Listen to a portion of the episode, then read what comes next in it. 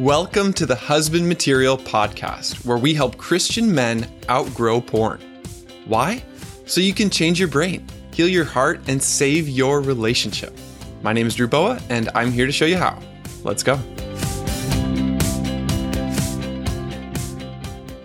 Today on the show, we have Greg Oliver from Awaken Recovery in Alabama. Welcome, Greg. Hey, Drew. Thanks for having me. Excited to talk to you today. Awesome. I'm excited too, and excited to spend some more time with you since we've already been interacting in the Facebook group. That group has been phenomenal. It's been it's been so cool, and I've I've met several men uh, just because that was the setup, and uh, have had some ongoing communication with several of them, and and a few have joined our online meeting. So it's it's been a blessing that you set that up. It's it's really doing a service for a lot of men who who need community and recovery. So thank you for that.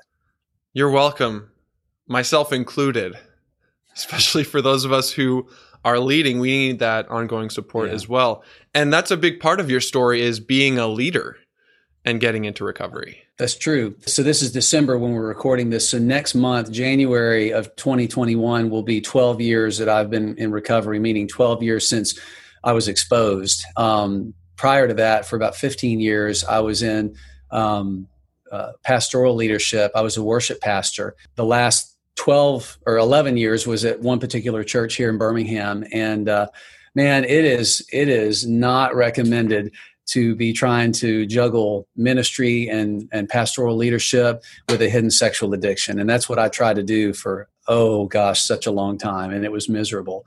But uh, yeah, thankfully, God exposed that in January of 09. And, and I've been, you know, on a path to recovery and identity and wholeness ever since then. But yeah, uh, leadership in, in ministry has been a part of my story for a long time. Congrats on making it this far. Well, we get there one day at a time, don't we?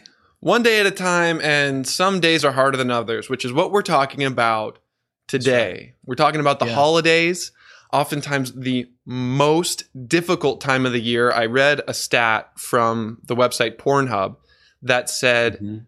that on a typical year, the days of highest traffic to Pornhub, the largest porn provider in the world, are the day after Thanksgiving and two days after Christmas. Yeah. And, and to me, that makes perfect sense. And face value, until you really look down, you might think, gosh, that's weird. You know, why would it be more around the holidays? But it, it makes an awful lot of sense. I know we're going to talk about that. Yeah, so why do we tend to sexually act out more during the holiday season? Well, you know, I said that I used to be in church ministry. And so when I when I prepare stuff to talk about, I just kind of can't resist the urge to alliterate. Um, and so in getting ready for today, I was thinking about that and I actually jotted down some notes. And there are really four things that I came up with, and they all start with the letter F. Um, I got family, friends, faith, and finances. Um, Mm. And so I think those are a lot of the big, the big gun reasons why acting out tends to go up. And family is probably number one. Um, you know, the holidays and the way that they're promoted and the messaging, it's so much about family. And for a lot of people, family, for a lot of people with, with unwanted sexual behavior, family is a source of our greatest pain, right? I mean, whether it's abuse, neglect, abandonment, um, family is like going going home to see our families like returning to the scene of the crime for a lot of Mm. people. And when we've got to spend time or when we choose to spend time with people, we're just going back to something that is going to be firing up all kinds of associative triggers in our in our brains and in our bodies. Yeah, I like to say it's the most triggering time of Yeah, the year. It is. I actually wrote a blog post a few years ago, and that was what I called it. But it's it, it, exactly it is. And you know, there's a flip side of that coin too, Drew. That some people would really love to be able to spend time with their families, and they can't. I mean, not everyone Mm. has a traumatic uh, or a significantly traumatic experience with their families, but some of them can't see them either because of death or distance or COVID. You know, and just having to to, to keep their distance. And so, Yeah. really, on both sides of the spectrum, family can be tricky. So, for some of us, the holidays mean being close to family, which brings pain. And for some of us, we're far from family, and that, That also brings pain. yeah, that brings the pain of not being too close, but not close enough, and and that Mhm. loss and grief. Yeah. Yeah, exactly.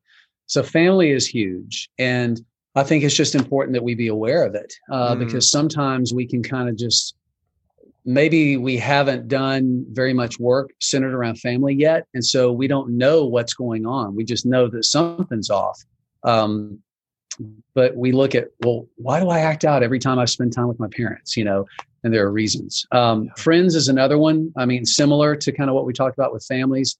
Um, for some of us, friends have been a mixed bag of experiences, but but honestly, some of us, some people don't have very many friends, or don't have many friends that they feel safe enough to really be open and honest. And so they may be in a crowd of people, but they feel like they're wearing a mask and, you know, it feels close, but they feel like they're not really connecting. And so it can, even in a crowd, it can feel really lonely um, when it comes to friends.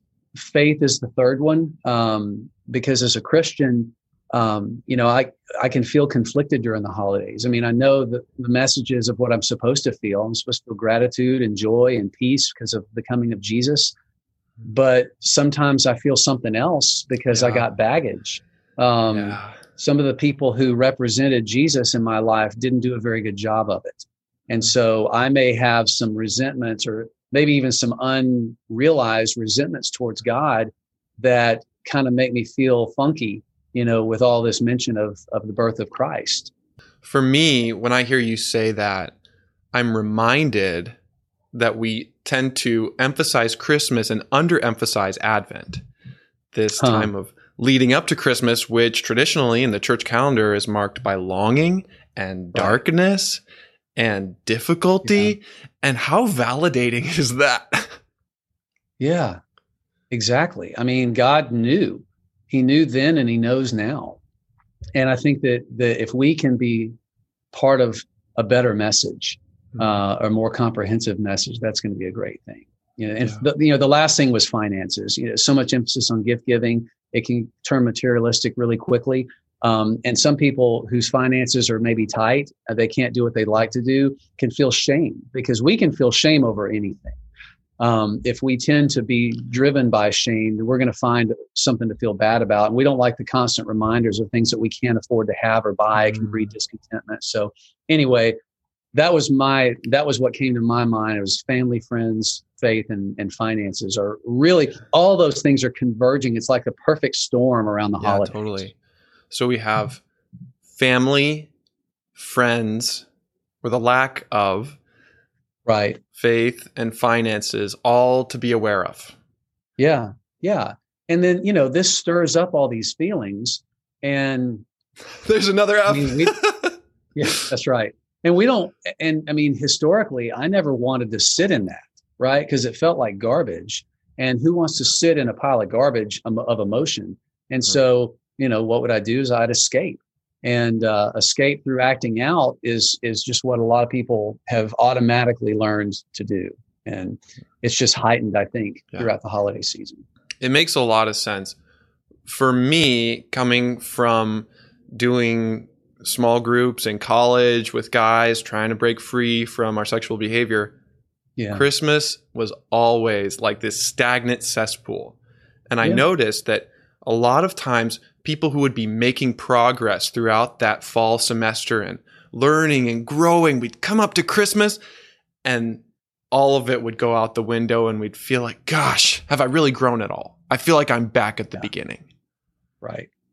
It's the most natural thing in the world, probably, to feel that way.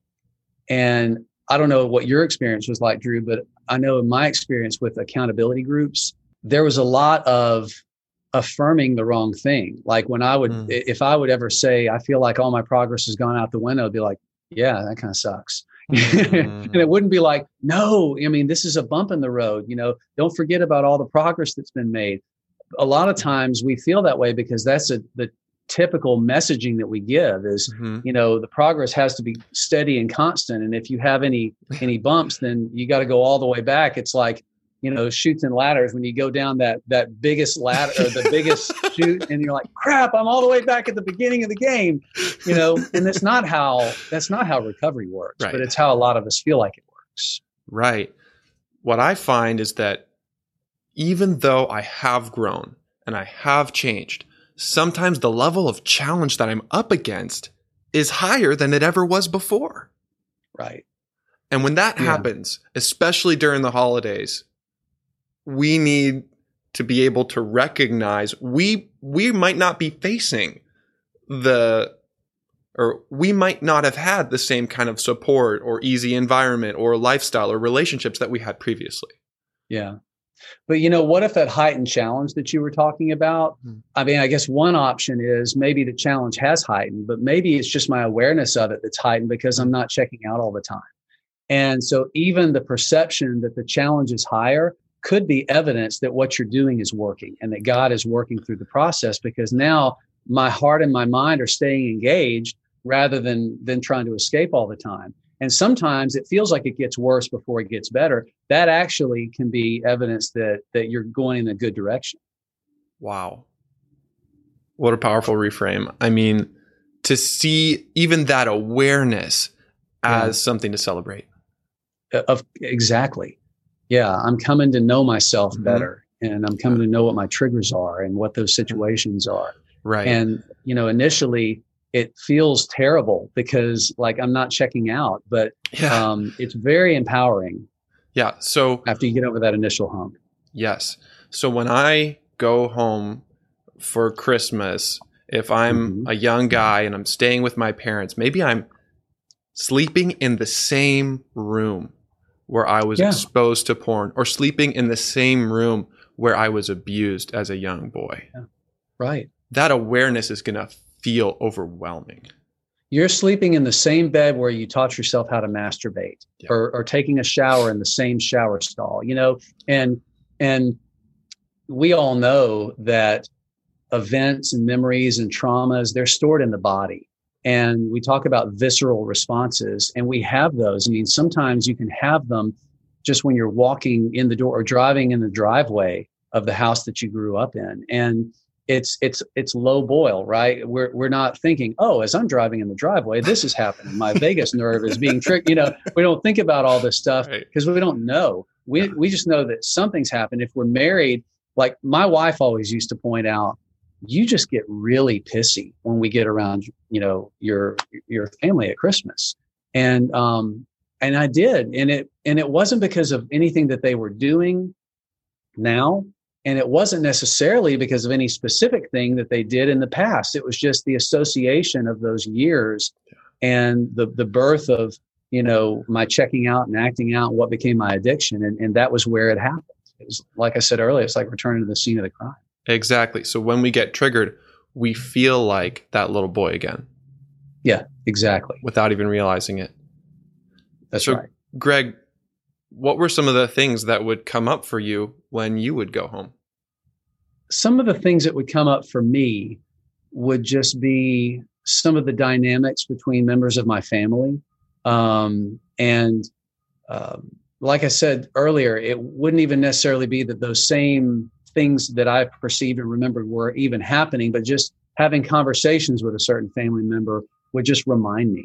And um, it would just kind of feel like this would remind me of that um, if there were members of my family that didn't get along very well and i would remember like that conflict when i was younger and i would just feel the way that i felt like i i've got to get the heck out of here you know i just don't want to be around this because it just feels so dark and so stifling um, i just would after about 24 hours I, I would just be ready to go home um, and one of the things that was frustrating would be when we're back at the the home that I grew up in, um, or at least the home that we that we built when I was in high school. So I spent a lot of time there.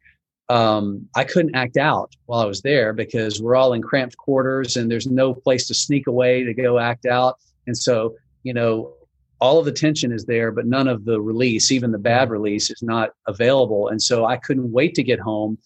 Number one, just to be back in something that was familiar, but part of that familiarity was I'm I'm free to sneak off and act out. So that's how it always kind of was for me. And that urge to get away is something which seems really important to me. Mm. T- tell me what you mean by that. well, your body was telling you this place is not safe for me. Hmm. And it sounds like it wasn't. Right. That's right. And and so, you know, now I feel like we're almost honing in on the difference between escape and boundaries, right? Because Mm. They can be kind of next door neighbors, and one of them is the neighbor that doesn't take very good care of his house and his place, Yeah. and the other is more responsible. Because it's not that it's not that I need to just get over it necessarily and say, well, it's you know that was then, this is now, so just forget about it and just enjoy your time going there. I mean, there might be a very legitimate need and cause for setting some boundaries. Maybe, maybe there it is good to have a time limit for how long I stay there. Yeah. Because beyond that, it just becomes really difficult for me to maintain a good emotional place. But that's not the same thing as let me get out of here so I can go home and you know go find a place to go act out. Okay, so we're getting into something very important, which is the question how can we approach the holidays in a mature way? And it sounds like you're saying boundaries are really important. we we talked earlier about just the self-awareness and being you know like what is actually going on here i think one one thing to be mindful of that i would just encourage every every brother who's watching this is to you know we've talked about the family dynamics but another one is realize that you've probably to some extent gotten out of your healthy routines You've been Mhm. working on setting up those healthy True. routines.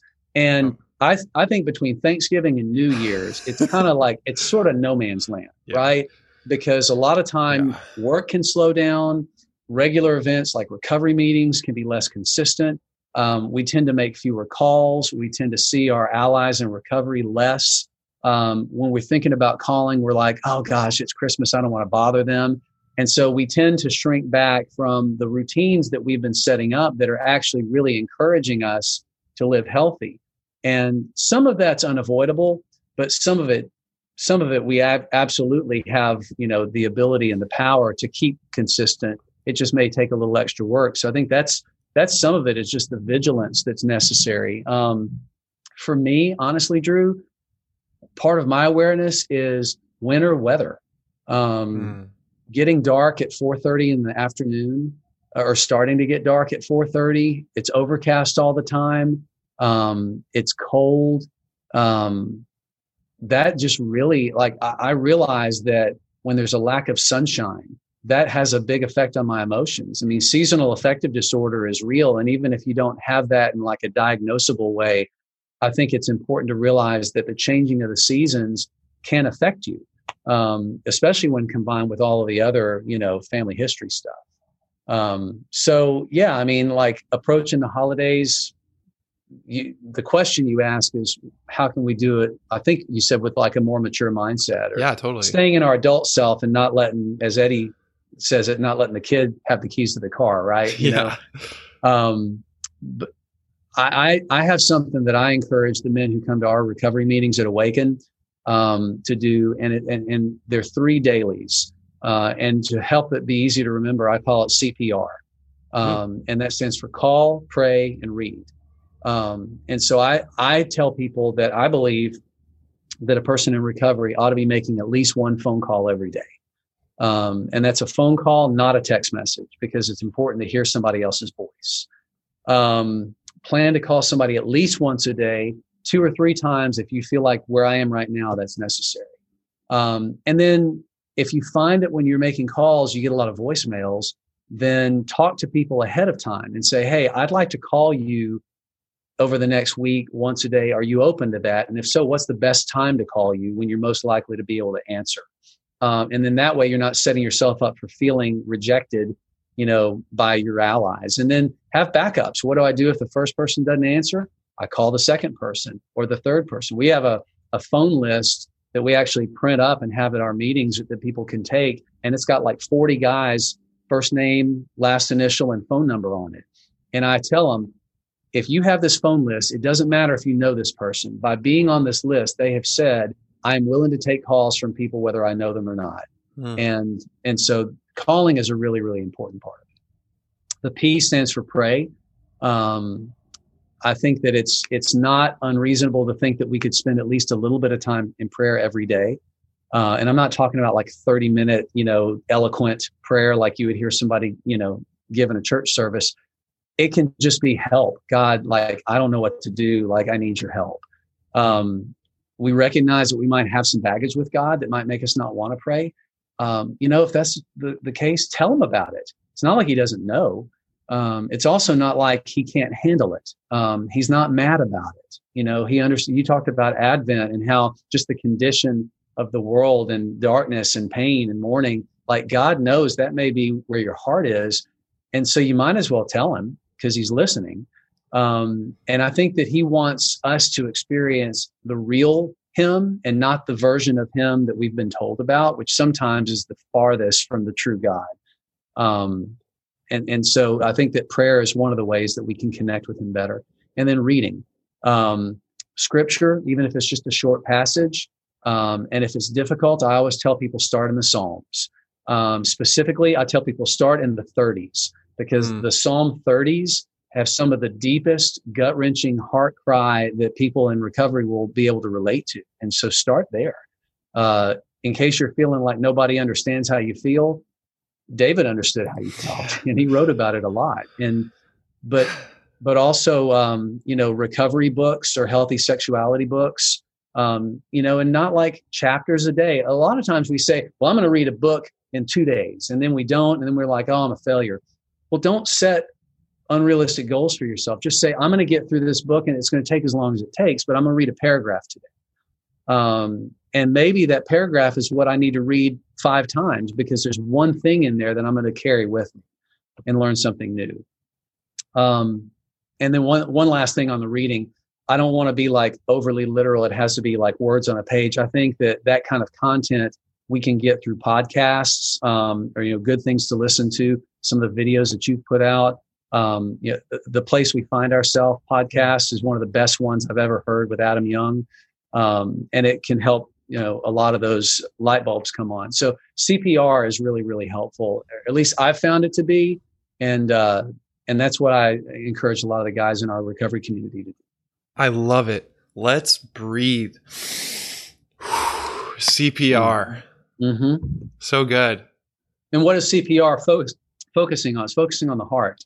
Mm. You know, we've got a problem with our heart, and so we need to do some very specific things um, in order to to give our heart the attention that it needs. Learning to ask ourselves questions, right? Just kind of having our finger on the the emotional pulse. Um, naming my emotions has yeah. been huge.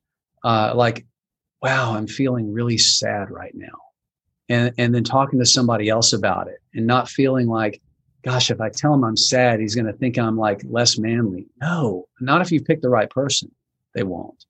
Um, you know, finger on the pulse. I'm feeling sad, and when I'm sad, this often happens. And so, what do I need to, what do I need to do to, to compensate or address my sadness? Need some CPR. Yeah, yeah.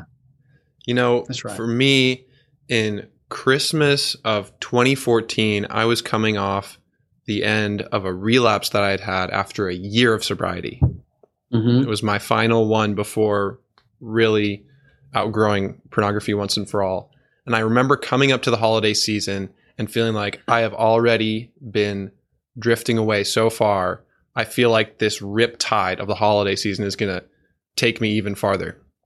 So I tethered myself to one of my allies and we yeah. did call each other for at least five minutes every night. Yeah. And for a single guy like me at that time, it was such a powerful, redemptive, corrective experience, but so simple, so ridiculously That's right. simple. That's to right. call, to pray together. And of course, reading had to be a part of it in order to stay rooted in my relationship with God. And that Christmas break disproved so many yeah. of the lies that I had been carrying. Well, and what you did is you introduced um, you introduced just simple but consistent process. You know, sexual addiction, if that's what we're dealing with, is a process addiction.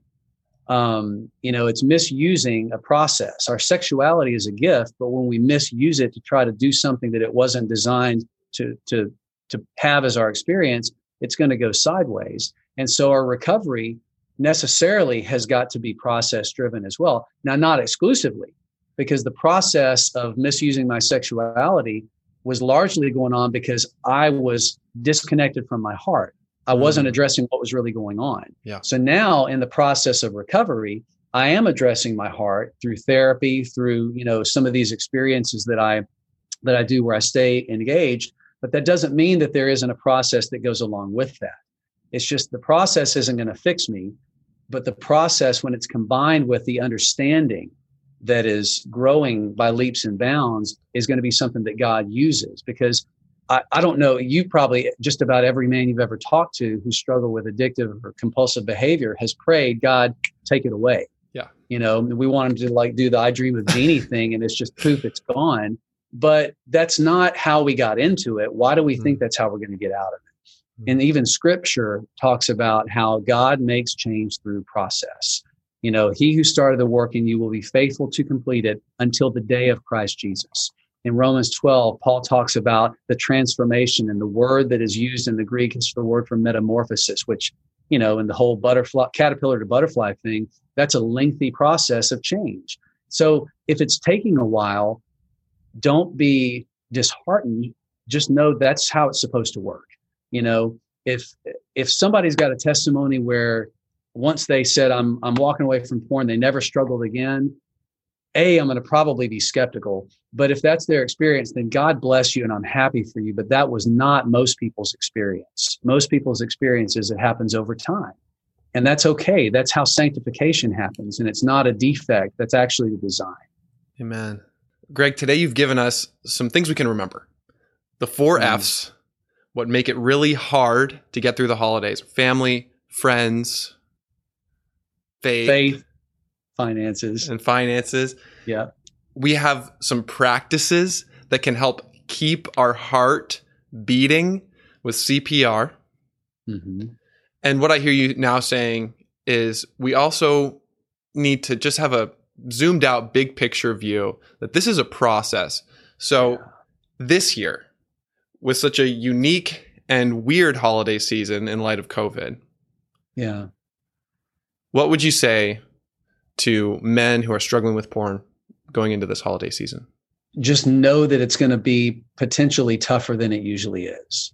And again, that's not a statement of anything that's wrong with you. It's the dumpster fire of the world that we're in right now. You know, um, there are things that we have been dealt that we can't do anything about, but there are some things that we can do about them to to not be as susceptible. You know, CPR is great. Um, also, the the reverse side of the call is if you know of, a friend who's struggling you don't have to wait for him to call you. You can call and check on another person. Now it's their responsibility, but it's certainly a way to make them feel loved. If you are thinking about somebody, then maybe that's the Holy Spirit prompting you to reach out and call them. Um, the other thing I would say is find a way to connect to community. Um, if you have a regular meeting that you go to and it's not meeting as frequently during the holidays, then find a virtual meeting or a call in meeting um, you know, Awaken has a virtual meeting, and I could, you know, through you get the information to people on how to do that. Um, Sex Addicts Anonymous have phone meetings every day of the week.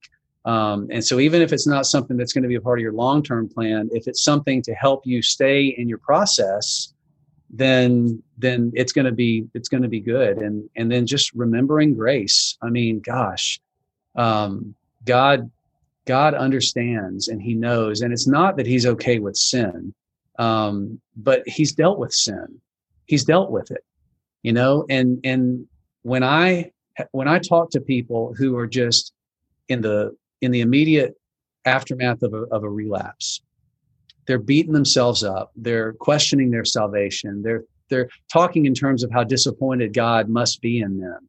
I'm like you're missing his heart. Um, you're punishing yourself and you're the only one punishing you because god's already punished your sin. He punished Jesus for it, and he can't punish the same sin twice. What God wants is for you to remember who you are, who he's made you, and quit acting like who you used to be, because that's why you're miserable.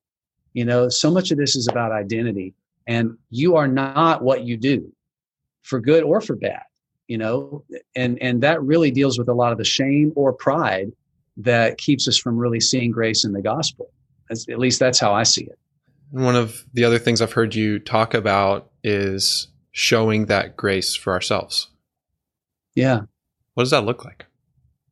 Well, for me, it looks like honesty. Like if I find myself kind of drifting into checking out, and, and I'm like, this is not leading me anywhere good. Um, just I will, if I'm by myself, I've gotten kind of in the habit, I'll have out loud conversations with myself. What's going on? What are you doing? What are you feeling? Um, what do you need to remember? And I'll just, and I'll answer those questions. Mm-hmm. And, and then I have a few friends that I will call and I'll have the same conversation with them and I'll give another person the chance to say it back to me. Because they will tend to be even more gracious with me than I am. Yeah. And um, and I just I feel like in connecting with those men and hearing them, they're not saying, "Oh, it, what you did is no big deal," or "What you thought is no big deal." What they're saying is, what the big deal is, is that you chose to connect out of this, and you chose not to hide, and that's that's really really big. And and I feel like when they are gracious, that's they're they're like channeling the voice of of Jesus you know, just like Paul talks about in Romans when he says that it's the kindness of, of God that leads us to repent. Um, it's not when he lowers the hammer, you know, or really kicks the crap out of us and makes us feel terrible because he doesn't do that anymore because he doesn't have to because of what Jesus did on the cross. So, you know, being gracious to myself is saying there's a reason why I'm feeling the way I do. That's it's not anything I'm doing wrong. Uh, but what do I want to do with these feelings? You know, what do I want to do instead? I like when I'm coaching a guy and you know he really he tends to just run to masturbation if he's feeling stressed out. I'll say, you know, right there he's sitting on that couch and I'll say, "Okay, I want you to show me the hand that you use to masturbate with." And he'll kind of look like that, but then he'll go like that and I'll say, "Okay, look at those fingers." And and look at him and say, "What do I really want?" What do I really want? And so before you start to let that hand go where it's gone so many times before, just ask yourself that question What do I really want? Is an orgasm all I want right now? Because um, if that's really all that your heart wants, I mean, I guess you can you can do that and see if you feel fulfilled and joyful. But the way you've been describing it, that doesn't bring you joy. And so, what would bring me joy is to say, okay, if I don't go and do the escaping thing, what is the better thing that I need to do right so take that hand, pick up your phone, call a brother, and let him speak grace to you. You know, and it, it's it's a discipline that we have to get in the habit of. But my gosh, robbing yourself of that you know immediate release of having an orgasm, it's so worth it when you actually feel connected because connection is what you were looking for anyway. Amen. And for everyone out here who's like, yeah, I've heard you guys talk about calling others. Are you really doing it? Yeah. Yeah. Be- because if you are, you know the power. Yeah. And if you're not, then it's an unproven theory. It's an untested theory. Yeah. I promise you it works. Like I promise you, if you get in the habit of calling, it works. Mm-hmm. And if you are calling somebody every night and it's not mm-hmm. working, let me know. And we can, you know, we can set up a time to figure out what's going on. Well, sure. But and making calls not magic, right? I mean, it's not going to guarantee that you don't act out but what it's a part of doing is it's a part of turning the ship. You know, if it's been going in a certain direction, full steam, then you're having to do several things. You're having to let off the, the engine and then you're having to turn the wheel. And it takes a big ship a long time to turn. And so if you're in the early stages, you might make a call and then you end up acting out anyway. And you say, well, that didn't work. Well, it hasn't produced the result I want yet. Just add the word yet to the end mm. of that. Don't say it doesn't work. Say, I haven't experienced it working yet. I'm going to keep trying because how many years have we spent developing the addictive habit? It's going to take some time. Yeah. The fact that you've made the call shows that you're already doing something different than you did before. Man, that's so helpful to think that some of these little habits and little disciplines might not yield results that we can see. That doesn't mean nothing is happening. And over time, when they reach a critical threshold, all of a sudden, yeah. Things change. That's right. That's right. Sometimes you can kind of feel like, gosh, something really turned here. Sometimes you look back and say, wow, it's been a year and a half since I acted out. How'd that happen? You know, yeah. and, and both are great. Well, it's been many years since you and I have acted out, and it's a wonderful thing to be able to say we're free. What is your favorite thing about freedom from porn? um, having options. And, and here's what I mean by that. Before I was in recovery, um, when I was coming to that point in my cycle, when I was about to go in into relapse or acting out mode, I could sometimes be sitting at my desk at the church where I worked hours before acting out. It's already happened. And, and anybody who's addicted knows that feeling like you haven't done it yet, but the train's left the station. It's not coming back until after this is done. And now I don't have to do this. I, there are other options. So just knowing that I'm not chained to it anymore um, has been huge. Knowing that I'm free uh, and actually free, not just as a buzzword. And then the other thing is just knowing, like we said earlier, that my actions aren't my identity. If I were to act out again, it doesn't mean that that's who I am. And that really speaks to the shame. If I never act out again, it doesn't mean that I fix myself, which speaks to the pride. You know, my identity is fixed because I'm who God says I am, and it's because of what Jesus did. And since I can't change what he did, I can't change the the the status that he has brought me into because I trusted in that. And, you know, sobriety helps make it easier for me to realize that and be joyful and peaceful. Um, because then that's when I'm living consistently with who I really am. Amen. Man, it's good stuff. Thanks, Drew. I love talking about this and I really appreciate the chance to have a conversation with you. It's just, it really, it, it pumps me up every time I get to talk about what what God's done and just what the last years have looked like. Yeah, it's encouraging. It's a great boost going into a difficult time. Greg, if people want to connect with you, mm-hmm. what should they do? They can go to awakenrecovery.com um, or they can email me at greg, G-R-E-G, at awakenrecovery.com. Um, the website talks about some of the things that we offer. Um, you know, we're in Birmingham, Alabama, and so some of the things are local but we do have virtual meetings for men and women. And I will put a link to those virtual meetings and to this website in the show notes so you can just check out the link right there. Yeah, perfect. That's great. And and you'll find out about some of the different resources that we offer or either offer ourselves or have available to connect people with. So, yeah, just go to the website or email me, tell me what's going on and we'd love to connect. And you're available for coaching, right? Yes, yes. Um, both Stacy and I are available for coaching. I do recovery based coaching. Um, she uh, and I, I only do one on one with guys. She does one on one with women, and we'll do couples together, um, assuming that they are in a place where like couples work is appropriate. Uh, sometimes it's it's appropriate to do individual work first, but yeah, we're available for that. Greg, you guys do weekend intensives, four day intensives on mm-hmm. site mm-hmm. in Birmingham. And your next one is coming up. That's right. We call it the Roots Retreat um, because it's all about getting to the roots of the struggle uh, because that's where the healing starts. Uh, it's a Thursday afternoon through a Sunday afternoon. So it's like 72 hours spread out over four days. Um, we do them in February, June, and October. February 4th through the 7th is our next intensive, um, and it's here in Birmingham. Uh, the June one next year is going to be in Nashville, Tennessee, and then October will be here in Birmingham. So uh, if you go to awakenrecovery.com slash roots retreat, you can get all the information on that. We'd love to have you come. Great. Thanks for joining us today. And if you guys want to join us for a little bit of encouragement and community before the holiday season, come to the Husband Material Christmas party this week. Have more information in the show notes. And always remember, you are God's beloved son, and you he's well pleased.